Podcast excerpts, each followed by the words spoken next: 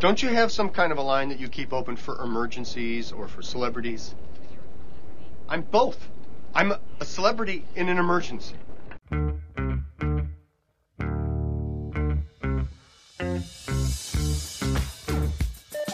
TGIF, it's Manson Mitchell with Gary Manson, Suzanne Mitchell. A double shot of good conversation with great guests to jumpstart your weekend. Manson Mitchell, you're on the air. Thank you, Eric Kramer. TGIF indeed, everybody. I'm Gary Nance. I'm Suzanne Mitchell. Together we are Manson Mitchell in your ears for the hour, ably assisted, as always, by our producer on Fridays. That's bad boy Benny Mathers at the board. How are you doing, Benny? Doing very well. I hope you guys are staying dry in your area. There's been a lot of action down there in the South. There is. So we've been told. A lot of rain. And typically with a little bit of wind, anything over 5 miles an hour, my screens blow out. And they surrender. We actually equip them with a white flag. The breeze kicks up. Our screens are ready to surrender. Yelling around the neighborhood, save yourselves, save yourselves. Right. I'm not seeing myself. That's okay. So, we'll get in already. We've got Hank Garrett. He's into the ring. He's a one-man tag team. He just jumps right in. We love Hank Garrett, and this is our opportunity to speak with this esteemed gentleman once again. What a life he has lived. He is one of our favorite raconteurs, as I like to say. He's got stories like nobody we know. Story after story after story of famous people that we've all heard of and have all enjoyed on television and in movies. Why don't you go ahead and give Ms. Mad props today, Gary, and let's bring the man on. I will do that, and thank you, Benny, for making sure we stay in our lane. Hank Garrett. Oh, my goodness, he's back again. Exposure on national... We're going to make you sound good, buddy. Exposure on national television as Officer Ed Nicholson in Car 54, Where Are You? And by the way, Hank Garrett is the sole surviving cast member of that very beloved show. It opened all kinds of opportunities for Hank Garrett. As a stand-up comic, he opened for Tony Bennett for 4 years. He also opened and or toured with Duke Ellington, Count Basie, and Dinah Washington. And he was the first white comedian to appear at the fabled Apollo Theater in Harlem. That's extraordinary. Hank's career has spanned nearly 6 decades as a comedian, actor, voiceover artist, and as a Hall of Fame martial arts and wrestling legend with enough trophies, medals, plaques, and awards to sink a mob hid in the East River. There, so Lou Gabrazzi may sleep with the fishes, but Hank Garrett is alive and well and with us today. Hank, we're glad to have you back. Thank you so much for having me back. We wanted to have some fun today, and we said, who better to have fun with than Hank Garrett? We've been talking about comedies lately, and you have just a whole stretch in your autobiography that involves so many comedians. And we will be sure to give out the name of your book and talk about all of that good stuff when we go to our break at the bottom of the hour. But let's just jump right into it, Hank. All right. The first name that came up that Gary and I were thinking about and reading about in your autobiography is Sid Caesar. How did you meet Sid Caesar? Oh, my God. Big fan of the show. And as a kid, what I did was I snuck into the theater where they were rehearsing. I climbed the back stairway, actually the fire escape, went over the roof and down into the theater. And I was sitting in the back, way up on top, very quietly. And at one point, Sid did a piece, and I had lived a piece, and I broke out laughing loud, and Sid yelled, "Who's up there?" And I stood up, and he said, "Come down here." And I said, "Okay." And I knew I was in trouble. I knew they were going to call the cops. And I came down, and I sat down. He said, "Sit right here in front." And here I was, the only one in the audience, and he said, "You will only laugh when I say something funny. Forget them, they're not funny, I am." I said, "Okay." And I sat there for the entire show. And after the show, Sid asked me to come into his dressing room. And he said, "You're a big guy." I was lifting weights. I started pumping iron when I was 13. And I was a martial artist. I studied martial arts when I was 11. Only because I wanted to be a better street fighter. And the teacher, my sensei, a gentleman by the name of Min Pai from Korea, he said, "I don't teach for fight street. I teach for respect, humility." And I started training with them. And yes, I learned respect and humility. And Sid asked me, "What do you want to do?" And I said, I want to be a comedian like you. And he took me under his wing. He taught me dialect. And I wound up doing dialectic gibberish. And he was my mentor. And something I never forgot. Anytime I see someone who wants to get started in the business, I think of what Sid did for me. And so I do the same. But wow, what an amazing talent. In fact, he and I would do gibberish conversations. Okay. We would start off Italian. It's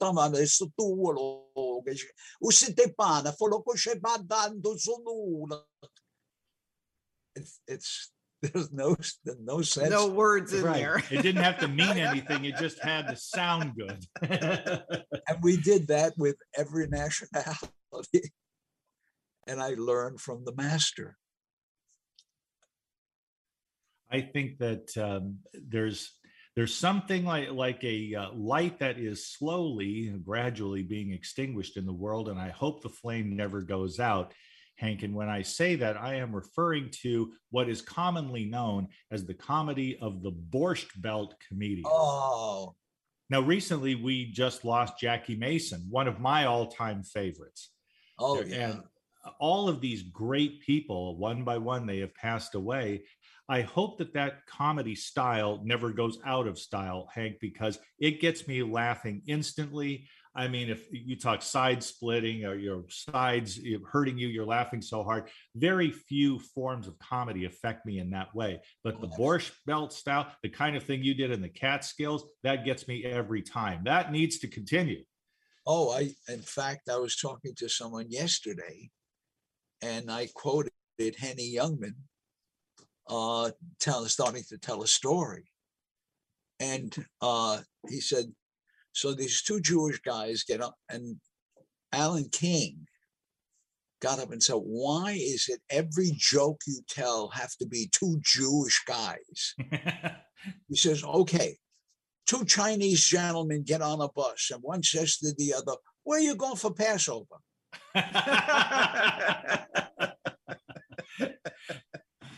Alan King actually started, I can't remember which show he was on. I think it was late night TV. God bless him.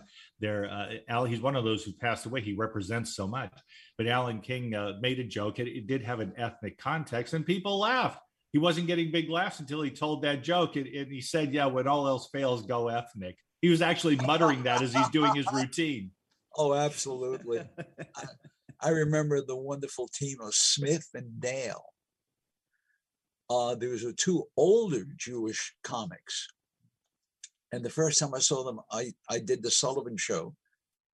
And when Sullivan didn't fire me, because I was supposed to do his show, and he walked into the dressing room and he said, "Wait a minute, you look so familiar to me." And I said, "Yes." And he said, "Are you on a show?" And I said, "Yeah, I'm doing Car 54. Where are you?" He said, "You're on opposite me. Pay him off. He's not going on." Oh, my gosh. And his son-in-law, who was the casting director, said, "I'll have you back in 3 weeks. He won't remember who you are." Sure enough, I was back in 3 weeks. Ed Sullivan. Let's talk for a minute about Ed Sullivan. People who were not even born when Ed Sullivan was around can do an Ed Sullivan impression, and they remember him. And like when the Beatles played Sullivan, it becomes a cultural reference, and Ed Sullivan in that way lives on seemingly forever. When you did encounter the great Ed Sullivan, did he seem especially formidable? Even to a strong guy and a street fighter like you, was he a forbidding presence to the talent that worked for him? Absolutely. When he walked by and he just glared at me, and he hadn't even met me, and I said, oh, I'm going to have a problem. He had that look about him that you knew you were going to have a problem before the show went on. Now, you wanted to do your best when you were introduced, but you were in fear of Sullivan disapproving. But he was okay. It's just that, boy, didn't want to take any chances. Stay clear of him. That's what Alan King said in an interview during a documentary. It was one of those special features.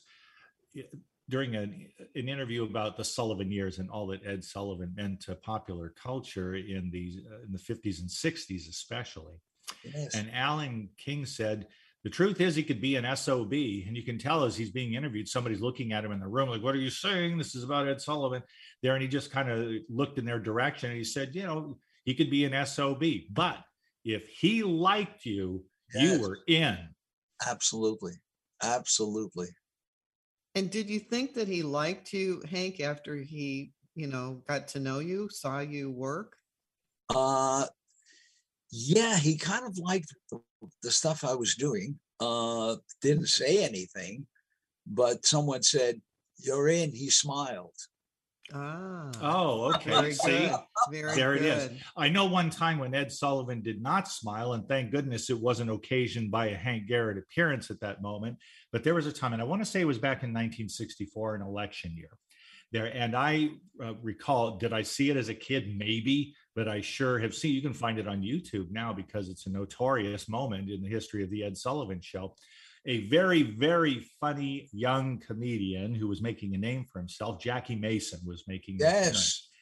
And President Lyndon Johnson decided that he needed to burst in with some news about when an election was going to be held or something to do with the election. It was political. It was going to serve the agenda of Lyndon Johnson.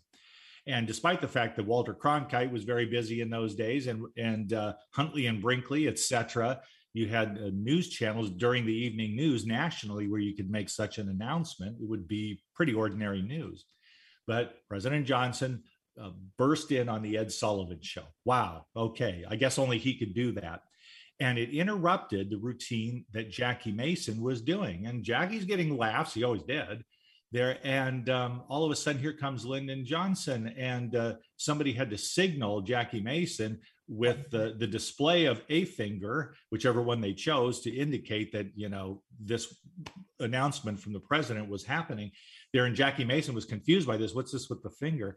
And afterward, he said something about so I get the finger, and you get the yes. finger, and Ed Sullivan gets the finger. And when he did that, Ed Sullivan interpreted that to mean that he was being flipped the bird by Jackie Mason. Exactly. And they put the camera on Ed Sullivan for an instant there. And I saw steam coming out of that guy's ears. Oh, yeah. Yeah. They signaled Jackie 1 minute. And that was it. And Jackie said, you give me the finger. I gave to you the finger. Then I gave the finger. I mean, that's what he did. And he was finished. He was through. That one moment that shouldn't even, if you look, well, it should happen because it did happen. But there, if you look at it in terms of show business versus the news of the day, there are any breaking news, by all rights, you could say that it shouldn't have even happened. This was an interruption of this professional doing his work over something that was not earth-shaking news. But when the president wants airtime back then, it wasn't so much a matter of negotiation as being informed that the president will be speaking. And Jackie Mason paid a huge price for that. His career, they say, was set back about 20 years. Yeah, he was blackballed. Mm. In fact, Sullivan called everyone he knew and said, don't use this bum. Wow. So Jack, oh. And it wasn't until Jackie Mason, and I don't even know how this happened. I'm sure there's a biography somewhere that tells the tale, but Jackie Mason was fortunate enough to climb back into the ring, so to speak, and to be a major comedian, a comic star, again, because he came up with a show, was on Broadway, The World According to Me. And yeah. It involved Jackie Mason sounding off about everything from soup to nuts. They're hilarious. And I remember watching that on tape, and I thought, this man is so incredibly funny.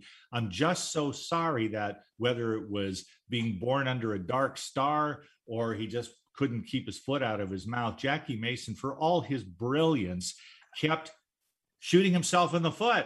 He would just go along for a while, and then he'd say or do something that would cause him to fall from grace all over again. I saved him from a beating. That's one story we would love to hear. Please tell. Oh, yeah. We were saying we all hung out. The B&G coffee shop on 52nd Street and Broadway. And a guy I knew who was a little bit connected, who was a singer.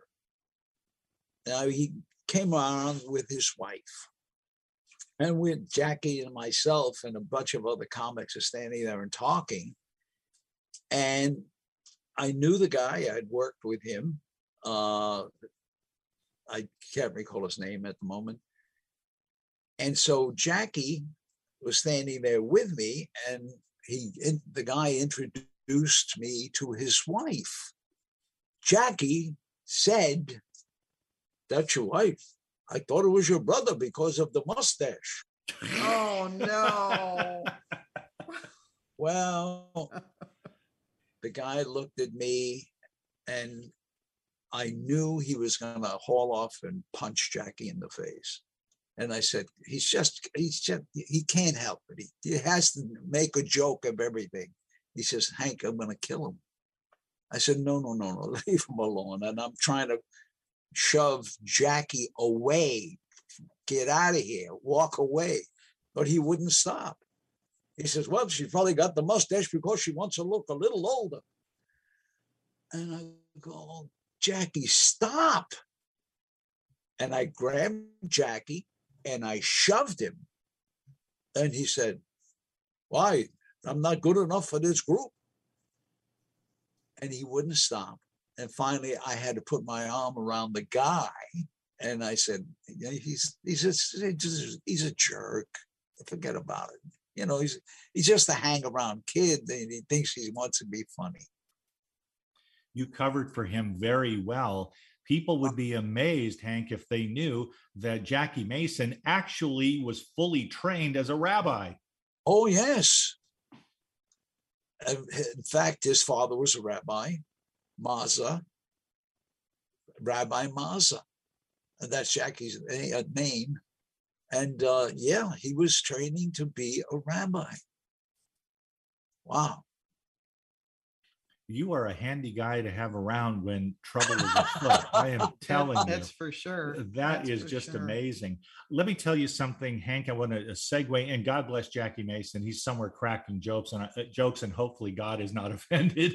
There's got to be a place in comedy heaven for Jackie Mason. He was really special. I used to watch F Troop religiously when I was a kid. Never missed it. Two things happened that gave me one was a shock to me, which I enjoyed, and the other made me very sad. The first F Troop shock was when this wonderful black and white show went to color the next season. Now it's in color. Wow, look at these guys. And I remember being pleasantly surprised by that, but I was most unpleasantly surprised when they canceled F Troop.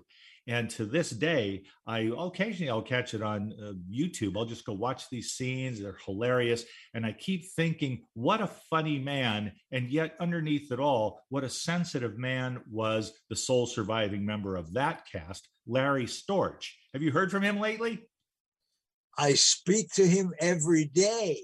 Seriously. Wow. call Larry yesterday. I check on him all the time. He is now not the lady who was staying with him. He is 98 and a half. Oh, my goodness. My God. God bless him. Mm. And Larry, oh, my God, what an amazing talent. He was, we had him on Car 54, and he played Charlie the drunk. And he was always drunk. And so we talked to him, all of us, on Car 54. You got to straighten up. It's okay. He says, no more. That's it, guys. I'm not drinking anymore. He said, you've shown me the way. In fact, we looked at it last night. And he says, yeah, you know, I would walk down 3rd Avenue, Charlie's Bar and Grill. I mean, it was all glass, you know, boom. And he did this, and he said, and then I'd go to the Rialto Bar, which was a few feet. Now there, they gave you 2 shots. You bought a shot, they gave you a shot. Boom, boom. Well, by the time he finishes talking, he's dead drunk, just reliving the shots that he was getting. And he was so brilliant, just getting progressively drunk just by talking about it. And Nat Hiken, at one point, who created Car 54, said, watch a genius at work. And he was right. He was right. Wow. And he could have been speaking about himself. Nat Hiken was so what? He's the kind of guy who should have lived to be 100. Oh. He had a way. Phil Silvers said it. He was doing an interview alongside Jack Benny, no less, being interviewed by Dick Cavett. And as best I can recall, Phil Silvers said the thing about Nat Hiken was if you were just talking to him personally, he wasn't such a good talker one-to-one, but he was a brilliant writer. When he put that comedy on the page, it really came alive, and you had a couple of still beloved hits. I mean, the Phil Silvers Show, often called Sergeant Bilko, all of that was created by Nat Hiken. And then, of course, Car 54. There are people that will write for 50 years and not come up with one hit show. He came up with 2. And I think he did not, if I recall correctly, he didn't even live to see 60. No. He died at an early age. But to be able to come up with this kind of material in a way that works, so much of that, and you have the experience, Hank, there. When I get on the subject of comedy, and I'll be talking just conversationally, I will say the funniest comedy on earth in my entire life experience comes from vaudeville. It comes from the Borscht Belt. It comes from the Catskills. This is comedy that has a universal appeal. Whereas today, to be perfectly honest with you, there are shows that are smash hit, Emmy-winning shows.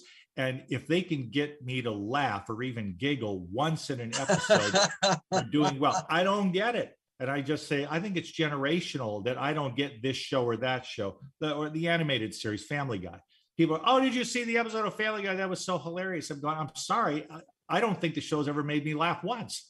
I'm still waiting for something funny to happen on Funny Guy or Family Guy. It's not Funny Guy, it's Family Guy. And it's supposed to be this hilarious animated series, but there's nothing that I can connect to given my own history with watching comedy and enjoying these greats. People like Jack Benny and Woody Allen when he was doing stand-up. Those two, you talked about the Ed Sullivan Show. If you had Jack Benny coming on and Woody Allen coming on, guaranteed, as soon as they stepped on stage, they didn't have to say a word. They're just standing there, and the audience is already laughing. Do you remember the team of Smith and Dale? I can't say that I do. There were 2 older Jewish gentlemen, and they did a routine. And I had the good fortune of seeing them do it on The Sullivan Show. And they walk out, and they're well-dressed, and suddenly they became Dr. Cronkite and his patient. And he walks in, one says, hello, doctor. He says, hello. So tell me, doctor, what do you charge? I charge $75 for the first visit and $12 for the second. well, here I am again. He says, well, you got the same thing you had before. And it's, I'm watching the master's work. Say, oh my God. I learned so much by watching Sid Caesar, a master, and watching the old timers. And their timing was incredible. The pauses. They knew exactly when to come back in. They waited for the laugh. And when the laugh was ready to subside, boom, the next line. Yeah, you're right.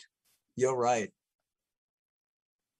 There are no people like that anymore. You had another connection with Sid Caesar that I thought was very interesting when we were reading your autobiography. And that was when you did stand up and went to the Catskills, you went to where he went.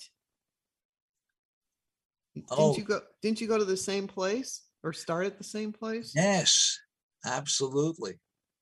Yeah, what an interesting coincidence, an interesting synchronicity that the man who was mentoring you, you ended up starting there. Did you do your stand-up generally before Car 54, Where Are You? Yeah, I did. And during. Yes, and I'm from the streets of Harlem. And there were times that comedy saved me from a beating from an opposing gang. Yeah. I was surrounded by a group. My nose was broken for the first time when I was 9 years old by a gang member. Wow. And I knew if I could talk my way out of a situation, but if I made it funny by telling things about the neighborhood, I could walk away unscathed. And that's how it happened for me. I started listening to radio, listening to old timers on radio telling jokes. And that's what I did. Oh yeah. Wow! Yeah, that saved you from having things be worse than what they were. Let's extend our time just before our break enough for it because it seems to fit in here. Hank, as Officer Ed Nicholson, was in uniform and he was filming an episode, and this was on maybe 2 hours sleep and a quick cat nap there until Nipsey Russell, who was also in that show, woke him up to go get on stage. You're on. And he goes there and automatically Hank Garrett starts doing his comedy routine. He's supposed to be doing his lines for Car 54. And Nat Hiken was there to observe this. Oh, yeah. He woke me up and I said, good evening, ladies and gentlemen. It is my pleasure to spend the next few moments with you. And Nat said, he doesn't know where he is. And I started and they... Really, I'm into doing my act. Oh, Hank, that could have been an episode unto itself, where you're moonlighting, and then you can't remember where you are. You don't know which job is which, and you start doing this. That would have been a great episode. Oh God, and I'm thinking of Henny Youngman. You know, now take my wife, please. Yes, those lines. In fact, I quoted Nat. Oh God, Henny Youngman was telling a joke and he's on stage and he says, so these two Jewish guys, and Alan King jumped up and said, why does everything have to be Jewish? He says, okay, so two Chinese guys get on a bus and one Chinaman says to the other, where are you going for Passover? Where did I hear that before?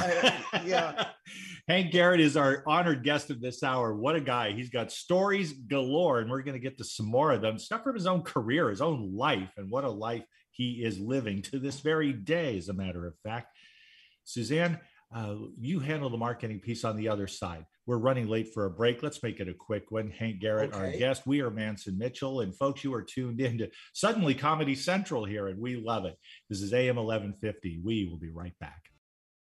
Hi, everybody. This is Anson Williams from Happy Days, and I'm so excited to tell you about American Road. It is the best car travel magazine in the world. They have the most fantastic adventures detailed in each magazine with all your itinerary. We could just jump in the car with your family and have the most fabulous adventures you've ever had in your life. Please get a copy of American Road and start your own adventure. Staying connected with Gary Mance and Suzanne Mitchell is easy. Just go to manceandmitchell.com for the latest info on topics and guests. Friend Gary Mance and Suzanne Mitchell on their Facebook pages and like the Mance and Mitchell show page at facebook.com/Mance and Mitchell. If you're on Twitter, share a follow with Gary and Suzanne at Mance Mitchell. Join Gary and Suzanne Friday and Saturday mornings at 10 a.m. for an unusual show that covers everything from personal growth to the paranormal. Here's an amazing act. Here's a tremendous act. Here's a startling act. The amazing, the thrilling, the greatest, spectacular, incredible, exciting, wonderful, world-famed, most unusual novelty act. The home of the A-Team of Alternative Talk is manceandmitchell.com. Heard right here on Alternative Talk 1150 a.m. or streaming live from your computer anywhere. Terry Loving wants to help you with your online marketing challenges right now. She has several courses she is giving away to help you get your business working for you online. Yes, giving away. WordPress websites are her specialty, yet her technical skills go way beyond that. Check out her blog at terryloving.com or email her directly at terry@terryloving.com. That's terry@terryloving.com. On Friday, Manson Mitchell welcomed back Hank Garrett, the sole surviving cast member from Car 54, Where Are You?, and the man who broke Robert Redford's nose in 3 Days of the Condor. On Saturday, it's DJs for a Day as we play songs for the working man and working woman during this Labor Day weekend tribute. Bringing you mastery and mystery since 2007. We are Manson Mitchell, Friday and Saturday mornings at 10 on Alternative Talk AM 1150.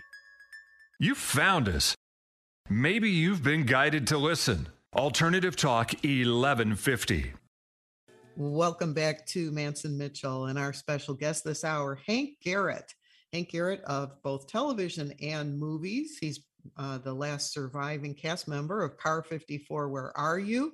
He worked with Robert Redford in 3 Days of the Condor, actually broke Robert Redford's nose. And heard about it. And we are getting some great stories out of him from his autobiography, which I want to mention right now. The autobiography is called From Harlem Hoodlum to Hollywood Heavyweight. And this is our fourth interview with Hank Garrett. We've talked about his background, his childhood. Today, we are talking a little bit about his years of comedy and with the famous comedians and people that he worked with at a certain time in his life. So thank you for being with us, Hank. And thank you. Yeah, happy to have you here. And I wanted to make sure we got the name of your book out, and we will get it out again right before the end of the hour. From Harlem Hoodlum to Hollywood Heavyweight, filled with fascinating stories. One of the stories that really caught my attention, Hank, was because I had been talking about this actress the day before. It had just come up in conversation. And then we were reading in your autobiography that you were asked to escort Audrey Hepburn on a date for which she was sold as a matter of a big charity event or auction something. Auction for lunch with this gorgeous celebrity. Right, auction for luncheon. So I wanted you to tell that story about Audrey Hepburn. Oh. I had a manager when I was wrestling. And at one point, they were building me to possibly go for the championship in wrestling. I got a call from him, and he said, how would you like to pick up a few bucks doing an escort? I said, what do I have to do? He said, nothing. Just wear a suit and just escort this young lady to a fundraiser. She raises funds for children's hospitals. I said, oh, sure, absolutely. Well, a limo comes to pick me up and takes me to Beverly Hills. And I don't know who I'm escorting. The chauffeur is mum, he's not saying a word. And he pulls up to this beautiful residence. He gets out. He says, I'll be right back. And he goes and he's escorting this young lady from her home to the car. And I can't make out who it is. And they get to the door. He opens the door. And in comes Audrey Hepburn. Wow. I stepped on my tongue 2 or 3 times. My foot is in my mouth.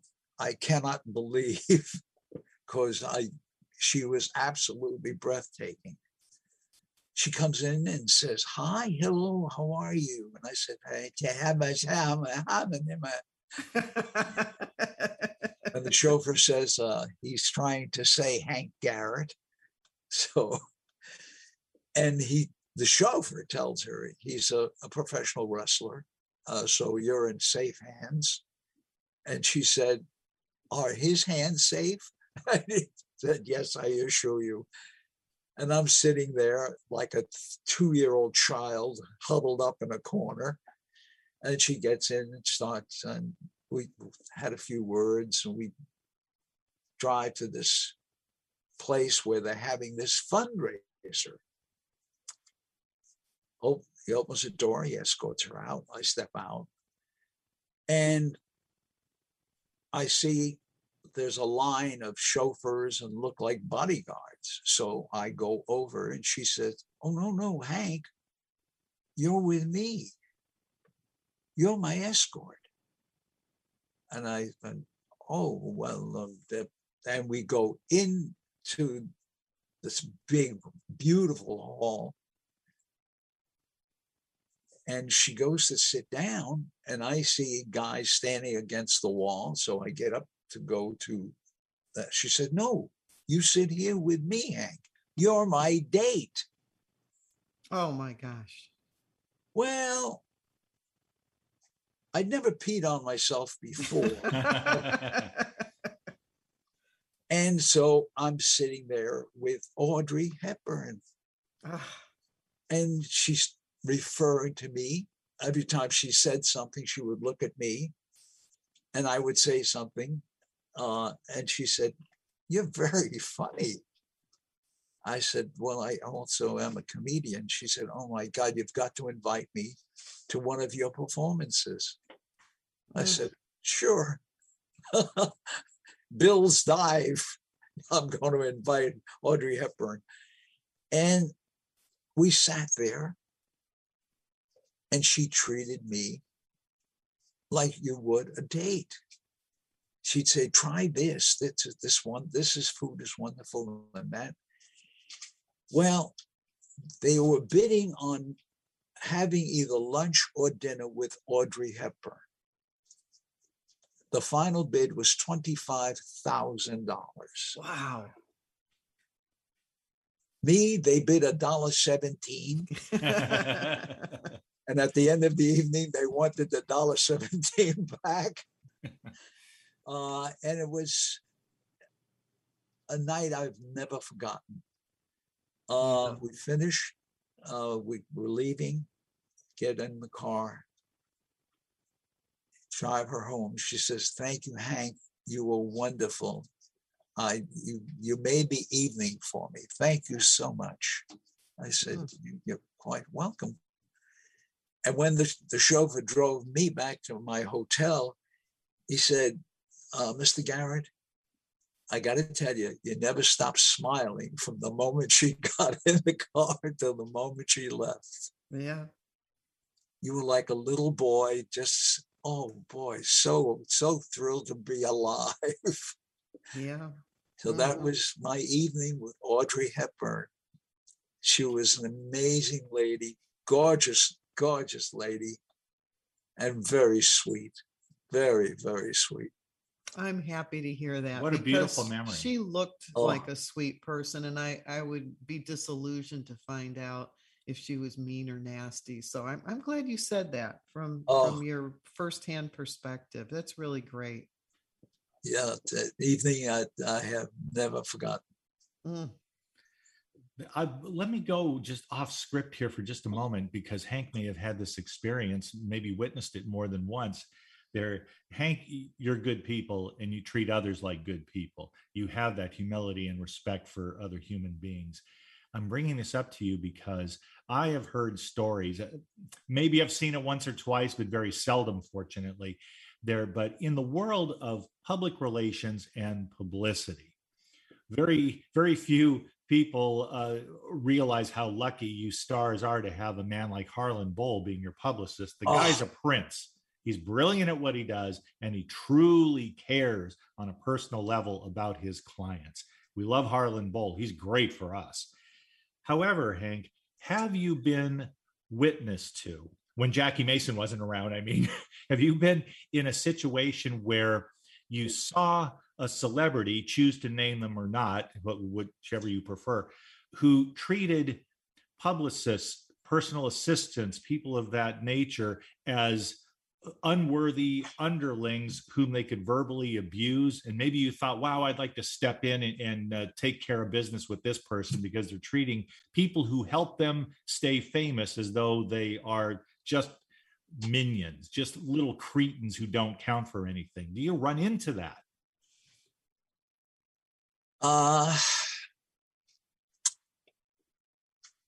When you're raised on the street, first thing you do is size somebody up. Is he going to be a friend, or are you going to wind up having an adversary? I was a fighter, always in trouble. So I always looked at someone kind of askew. It took me a long time to lose that. I never trusted. I've traveled with some really unsavory people. I've seen a lot of unsavory things happen. And I lived with those moments. And so I started treating people a lot differently. I believe in God. And God doesn't put me in harm's way. This is what I've learned. And that's kind of my way of life. I am very passionate. Animals, people that are in need, or people who are in trouble. I do whatever I possibly can.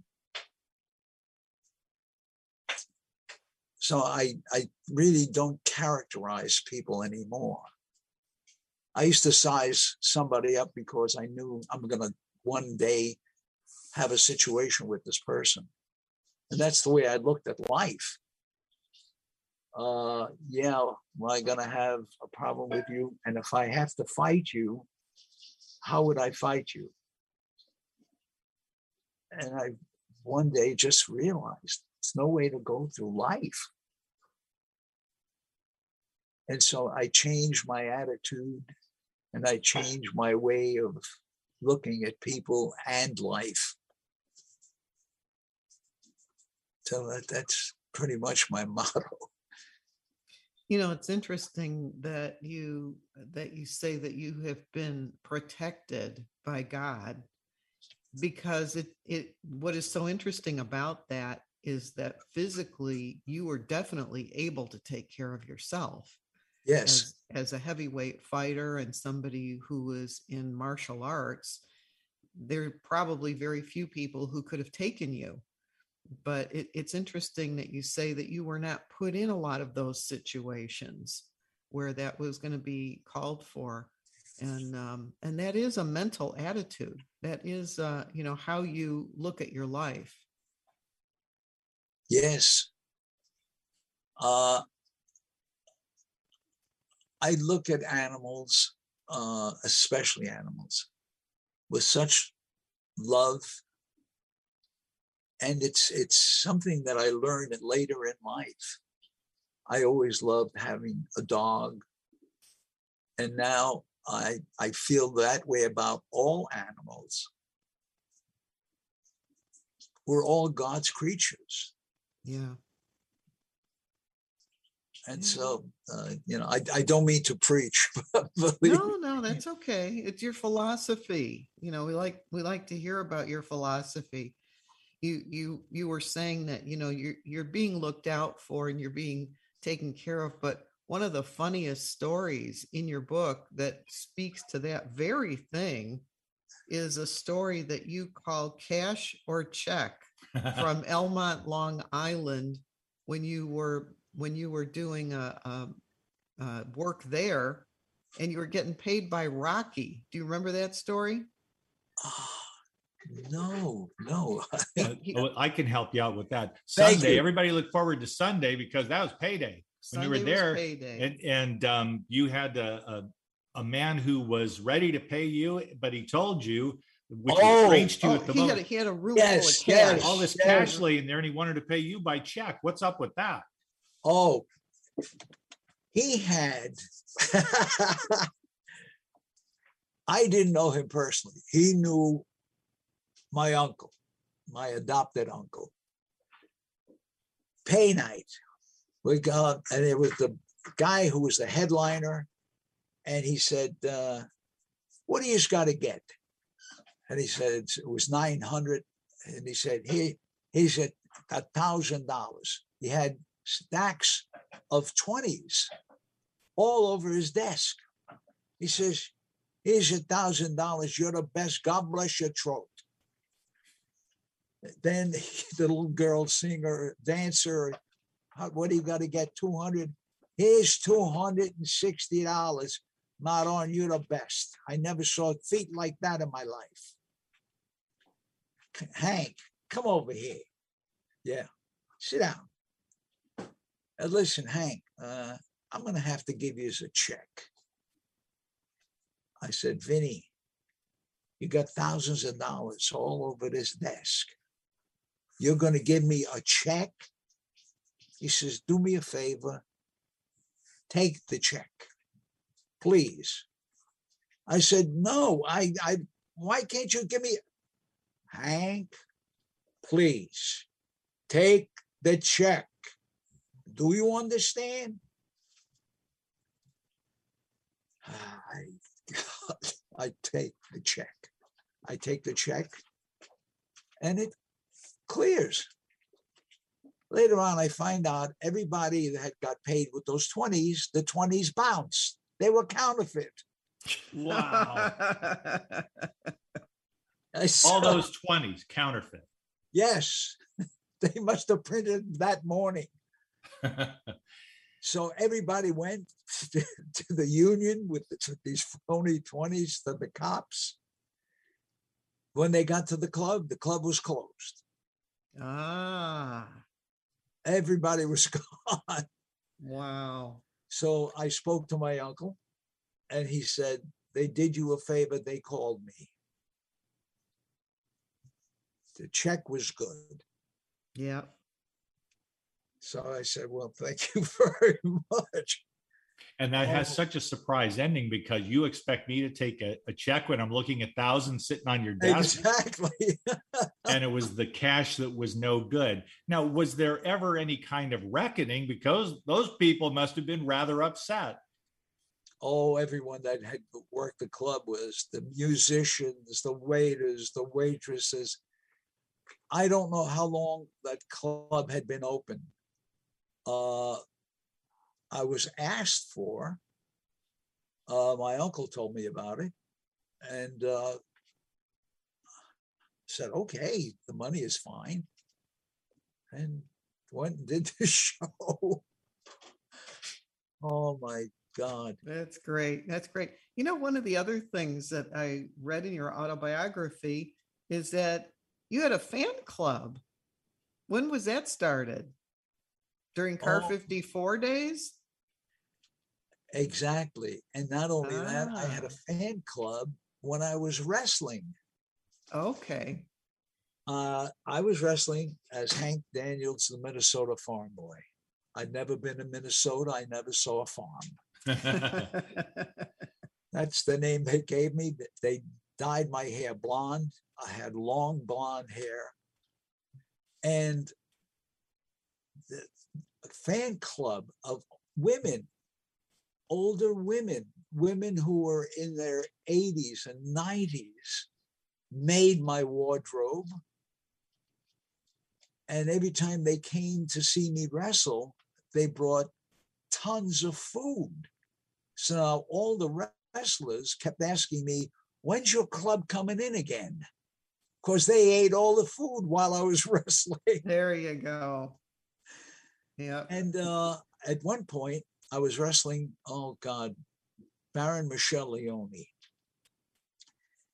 Now he threw me, and he was just about what they call dropping an elbow. He was going to go up in the air and land on me, elbow first. And as he was getting ready to drop that elbow, I heard bang, and he grabbed the back of his head. And he turned around. One of the little ladies got in the ring and hit him with a Coca-Cola bottle. Oh my gosh. And she yelled, "Leave him alone, you damn bully." And he looked around at her and said, "I'm not going to hit her. And I'm still lying on the mat, but I'm going to kill you." I said, "I didn't hit you. She did." Well, got up and I escorted her out of the ring. Down the stairs. She had actually climbed the stairs into the ring. And he said to me, "Get back in here." I said, "No." And she said, "It's not safe." And I escorted her out and I did not come back. Oh, funny. I got fined.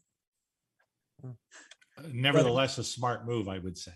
Yeah. Yeah. Very good. Very good. Fan club for wrestling. And then Car 54, Where Are You? Et cetera, et cetera. There, Hank, we're always delighted when you come and visit with us because the stories are nonstop. They come from your heart as well as your head. And the book. Let's mention the book once more because people should read the book. It is just filled with great stories. The book is called From Harlem Hoodlum to Hollywood Heavyweight. Well, Hank Garrett is the author. That's wonderful. I do have to mention. Yeah. The proceeds go to the disabled American veterans. There you go. We take our cost, and that's it. I've done this all over the country. I did this when I was doing autograph shows. Mm-hmm. And Deanna Marie and I, so far, have raised over 60,000. Oh, that's great. And it all goes to the disabled American veterans. Another good reason to get the book. And you're still doing good in the world. There, Hank Garrett, we thank you once again for joining us. I've got more stories in my head. Some aren't even in the book. When they come from you, it's just beautiful, fresh material that tells us the funny side of what it is to be a human being. Okay. And you communicate that so well. You don't mind if we adopt you as our official storyteller, do you? My new Uncle Hank. Yeah, that's right. Yeah, we want to have you back for more stories. Anytime. Thank you so very much. Okay. What a pleasure. Thank you for being with us today. Hank Garrett, everybody. Yeah, a lot of fun. Coming up next, we have the Christine Upchurch Show, followed at 1 o'clock by American Road Trip Talk with host Gary Mance. What have you got going on today, Gary? Well, thank you, Suzanne. It's going to be a different kind of a show. In fact, it's a two-parter. We are going to be discussing the September 11th, National Memorial Trail. Oh, 20 years since that unbelievably tragic day. And this is a way of remembering and also a way to be inspired. So please tune in at 1 p.m. right here on 1150 a.m. Thank you so much for joining us. Yes, we'll be back tomorrow. Until then, make this the start of a great weekend, everyone.